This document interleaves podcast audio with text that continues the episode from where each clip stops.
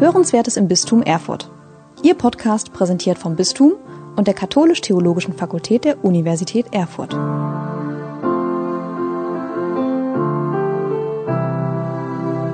Herzlich willkommen zur allerersten Folge Kirchenträume, unserer diesjährigen Podcast-Reihe für die Fastenzeit. Wir wollen in den kommenden Wochen jeden Freitag mit Menschen aus unserem Bistum sprechen, die sich engagiert und leidenschaftlich in der katholischen Kirche einsetzen und sie mit ihren ganz eigenen Träumen und Ideen prägen.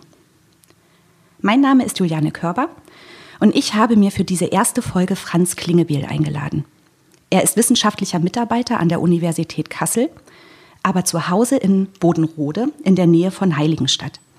In seiner dortigen Gemeinde St. Egidien engagiert er sich als Stammeskurat im Pfadfinderstamm der DPSG und ist zudem ehrenamtlicher Vorstand im Bund der deutschen katholischen Jugend. Ein umtriebiger Mensch, wie es mir scheint, der vor allem den Draht zu den jungen Menschen im Bistum pflegt. Herr Klingebiel, ich freue mich sehr, dass Sie heute hier sind. Herzlich willkommen. Ja, vielen Dank.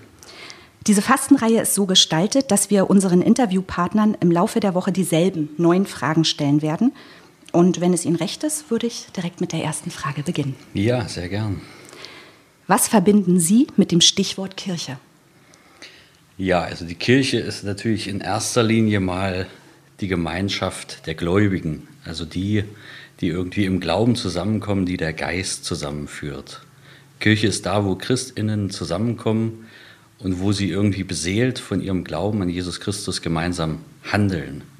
Das ist für mich erstmal Kirche, nicht mehr, aber auch nicht weniger.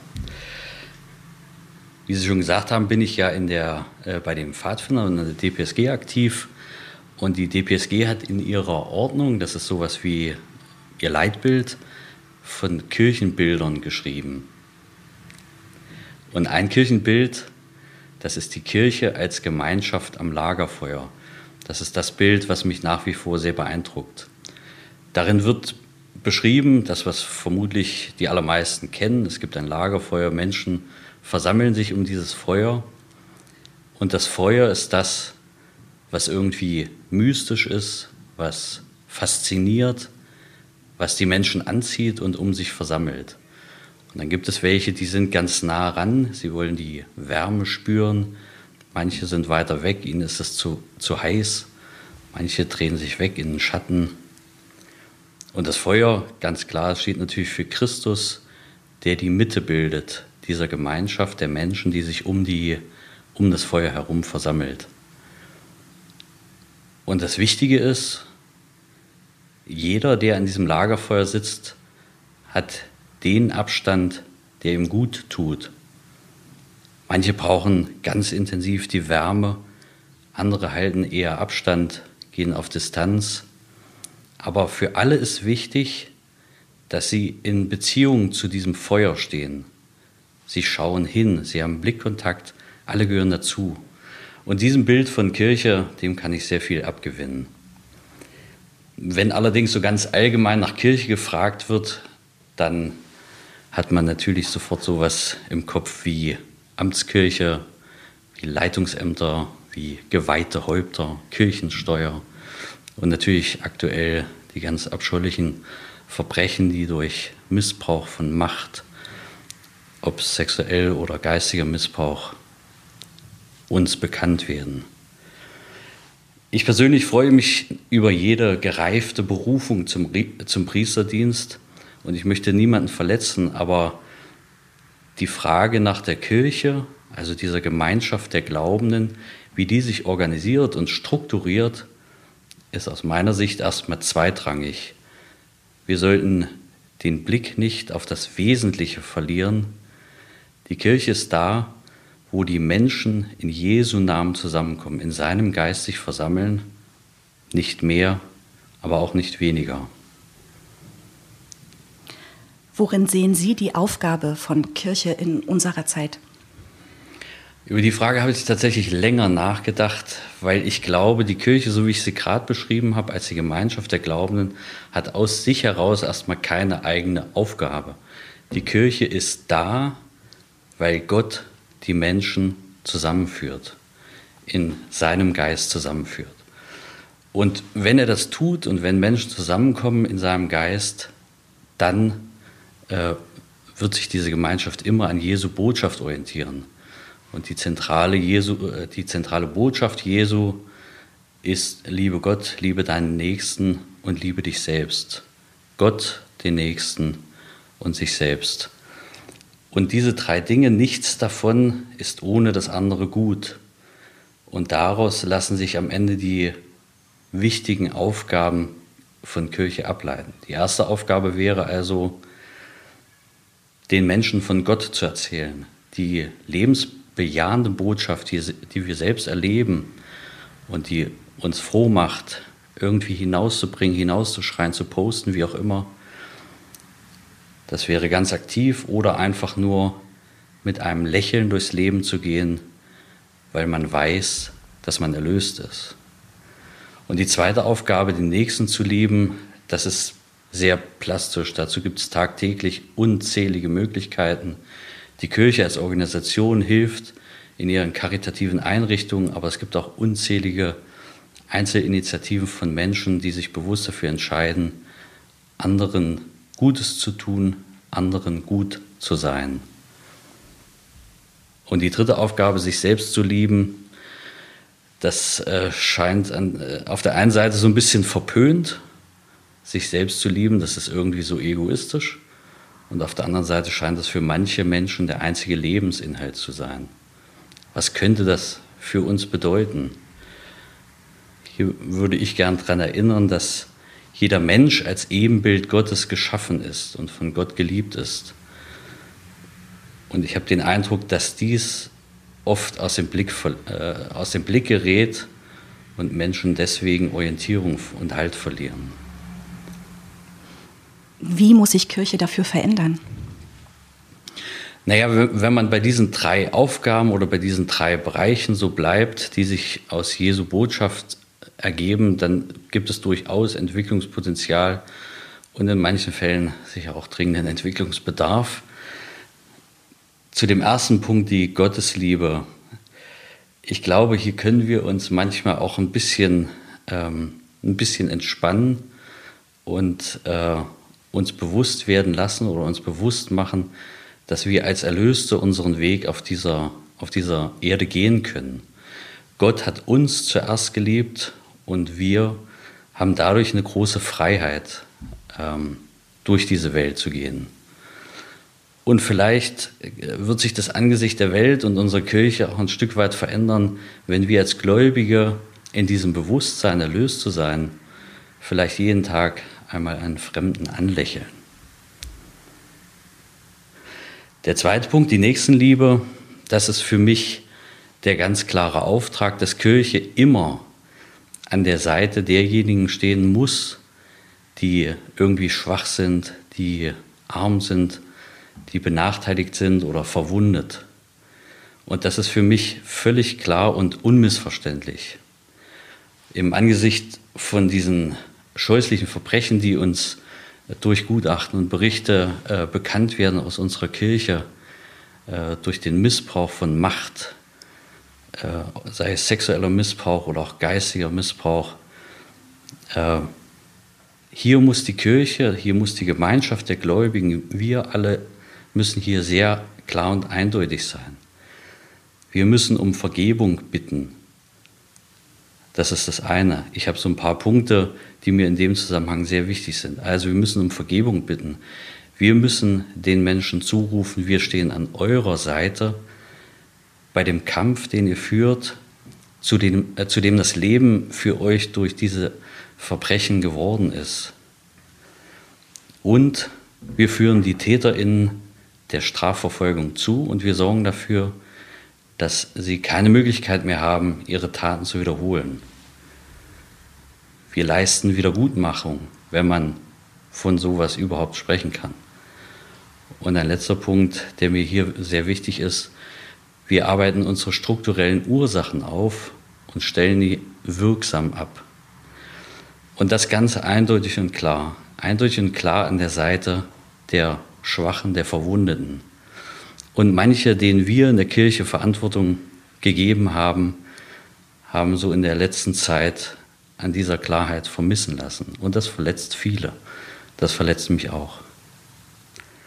Ich möchte niemandem Unrecht tun und ich weiß auch aus eigenem Erleben, in, aus meiner Arbeit mit Kindern und Jugendlichen, dass die Präventionsmaßnahmen, die die Kirche in Deutschland mittlerweile ergriffen hat, Vorbildcharakter haben. Aber hier dürfen wir nicht nachlassen. Und der letzte Punkt, die Selbstliebe. Hier hat mich in den vergangenen Wochen die Kampagne Out in Church sehr berührt. Daran haben sich viele queere Christinnen, ähm, die selbst in der Kirche angestellt sind, öffentlich geoutet als nicht heterosexuell, als mit eigener äh, sexueller Identität und Orientierung. Und das Bedrückende für mich war dabei, als ich von diesen Schicksalen, äh, die da aufbereitet worden sind, gehört habe, dass diese Gläubigen in unserer Kirche, in, der in unserer Gemeinschaft, also der Gemeinschaft der Gläubigen, in Angst leben. Und ihre Forderung dabei ist ja auch ganz klar für eine Kirche ohne Angst. Bei dieser ganzen Frage der geschlechtlichen Identität und sexuellen Orientierung geht es für mich um etwas ganz Entscheidendes, zutiefst Religiöses. Nehmen wir Gott eigentlich mit seiner vielfältigen und wunderbaren Schöpfung ernst? Oder nehmen wir das, was Gott uns vorgesetzt hat und pressen das irgendwie in Vorstellungen von richtig und falsch? Dürfen sich die einen eigentlich selbst lieben und die anderen müssen sich verstecken? Ich glaube, hier muss die Kirche neue Wege gehen.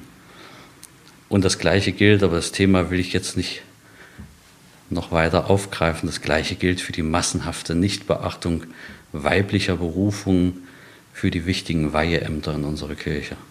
Hier können und hier müssen wir besser werden. Was schätzen Sie dann an der katholischen Kirche?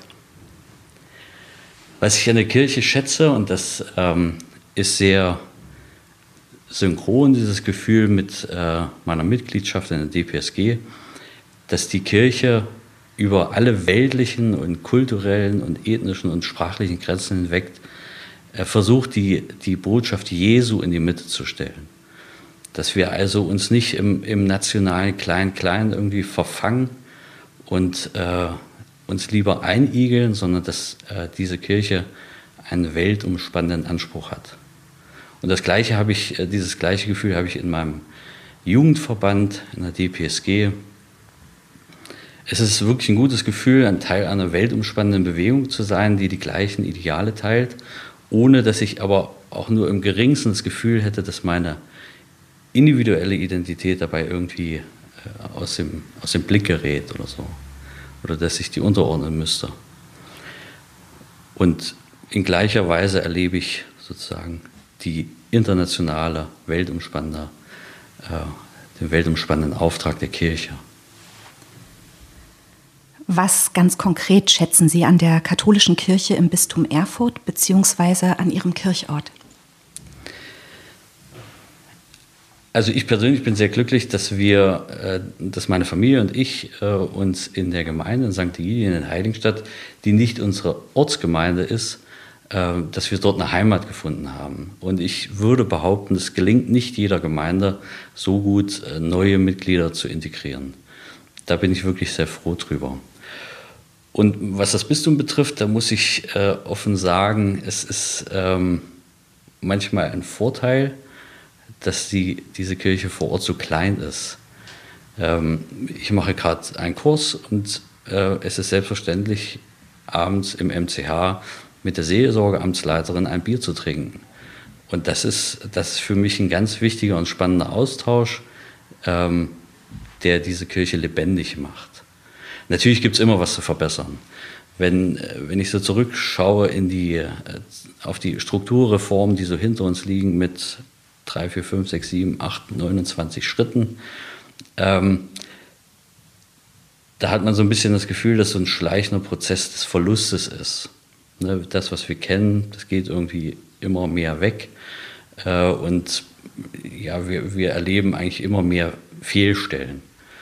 Und da hätte ich mir gewünscht, dass, dass man vielleicht mehr Mut gehabt hätte, einen großen Schritt zu machen, ähm, größere Seelsorge- oder Pastoral Pastoralzentren zu gründen, äh, wo sich eben die Priester und die Seelsorgerinnen äh, eben nicht aufreiben, so wie das jetzt häufig der Fall ist, sondern dass man da die Kräfte bündeln kann.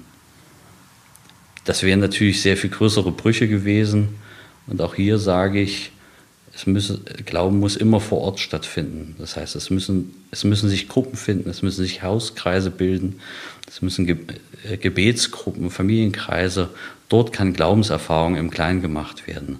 Und dazu müssen die, die wir Laien, Laiinnen nennen, äh, auch befähigt werden, sich in solche Kreise einzubringen.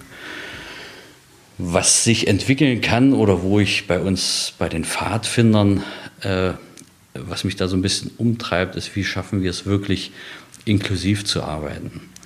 Wir haben den Anspruch, dass wir äh, für alle Kinder ein Angebot schaffen, aber im Moment habe ich den Eindruck, dass wir überwiegend die Wohlbehüteten erreichen. Auch für die ist unser Angebot natürlich da. Aber äh, wie schaffen wir es eigentlich, die Menschen, die sozusagen mit den alltäglichen Aufgaben hadern, die es nicht so gut getroffen haben, wie schaffen wir es eigentlich, denen auch unser Angebot, äh, ja, mit unserem Angebot zu erreichen. Und vielleicht zum Schluss noch eine Sache, die mir sehr gut gefällt am Bistum Erfurt, die Kampagne Öko und Fair vor Ort. Das ist äh, so eine Kampagne, die, äh, wo es im Prinzip darum geht, die Haltung äh, hin zu kritischem Konsum so zu verändern, dass wir auf die drängenden Fragen der Zeit eben Antworten geben können. Und für mich ist das so entscheidend, dass das aus der Kirche kommt, ähm, weil hier Kirche deutlich macht, dass wir aus unserem Glauben heraus Antworten geben können auf diese Fragen. Es ist nicht irgendwer, der sich darum kümmert, sondern Christen äh, gehen mit wachen Augen durch die Welt und sehen, was schief läuft und geben Antworten. Und das ist im Übrigen auch das, was ich darunter verstehe, Sauerteig für die Welt zu sein. Mit dieser Kampagne versuchen wir einzusickern, äh, sozusagen in die Kirchorte, in die Verbände, ähm, um Haltung zu verändern. Und wir mit unserem Heiligenstädter Stamm sind dabei. Im März haben wir unser Auftakt-Workshop und da freue ich mich schon sehr drauf. Welche Veränderungen wünschen Sie sich ganz konkret im Bistum Erfurt? Manchmal, ähm, also so ein paar Sachen habe ich ja jetzt gerade schon gesagt. Ich habe manchmal den Eindruck oder ich wünsche mir manchmal mehr klare Botschaften, die aus, äh, aus, dem, aus der christlichen Haltung heraus auch ähm, ein Geländer sein können für das Leben im Alltag. Ich erinnere mich an eine Predigt unseres Bischofs äh, bei der Männerwallfahrt im Klüschen äh, an Himmelfahrt. Ähm, und da ging es irgendwie um, wie sich Christen in Gesellschaft und ins politische Leben einbringen. Ich glaube, standen irgendwie Landtagswahlen bevor. Und er sagte, Nationalismus und Katholizismus gehen nicht zusammen. Und das ist für, das ist für mich so eine klare Botschaft, die auch, äh, also die sozusagen in die, äh, in die Kirche dringt, zu den Gläubigen dringen kann und ähm, dort auch gehört werden will und muss. Ähm, und von diesen klaren Botschaften, die runtergebrochen sind, was bedeutet Christsein in unserer Gesellschaft, das wünsche ich mir manchmal ein bisschen mehr. Und dass das dringend nötig ist, ähm, das hat mich tatsächlich sehr schockiert, dass es auf diesen, auf diesen Ausruf da einige wenige Buchrufe gegeben hat. Und äh, das hat das hat es mir so deutlich gemacht, dass wir auch an dieser Stelle einfach klar sein müssen. Was setzen Sie persönlich dafür ein, dass Veränderung geschieht? Genau, also Sie haben ja schon äh, so ein bisschen aufgezählt, äh, wo ich mich so engagiere. Für mich ist äh, ganz wichtig die Entwicklung von Kindern und Jugendlichen. Ich habe selbst vier Kinder. Mir ist es wichtig, dass ähm, Kinder sinnvolles Freizeitangebot haben auf der einen Seite und dass sie Räume haben, in denen sie sich entwickeln können. Das ist für mich das Wichtige. Und wie könnte man das besser machen als bei den Pfadfindern? Ähm, ich selbst bin erst sehr spät zu den Pfadfindern tatsächlich dazugestoßen. Ich engagiere mich jetzt äh, bei unserem Pfadfinderstamm als Stammeskurat und auf Diözesanebene als Vorsitzender. Und das ist so ein Engagement, was mich sehr stark ausfüllt, aber was mich auch zufrieden macht, weil ich äh, merke, dass ich da wirklich was bewegen kann. Ähm, genau, mein Ziel ist so, dass ich, dass ich Rahmenbedingungen schaffen kann. Und das ist auch das Engagement im Rechtsträgerverein des BDKJ. Dort geht es ja ganz wenig um die ganz konkrete Arbeit mit Jugendlichen, sondern da geht es äh, darum, wie schaffe ich Rahmenbedingungen, dass diese Arbeit gelingen kann. Und das ist mir, das ist mir wichtig, dafür will ich arbeiten, ähm, dass wir am Ende Kindern helfen, sich zu selbstbewussten freien Erwachsenen zu entwickeln, die einfach Lust darauf haben, äh, an Gottes Schöpfung mitzuarbeiten und auch unsere, unsere Gesellschaft mitzugestalten, und zwar positiv mitzugestalten. Nicht als passiver Teil, sondern positiv mitzugestalten. Inwiefern bestärkt Sie dabei Ihr Glaube?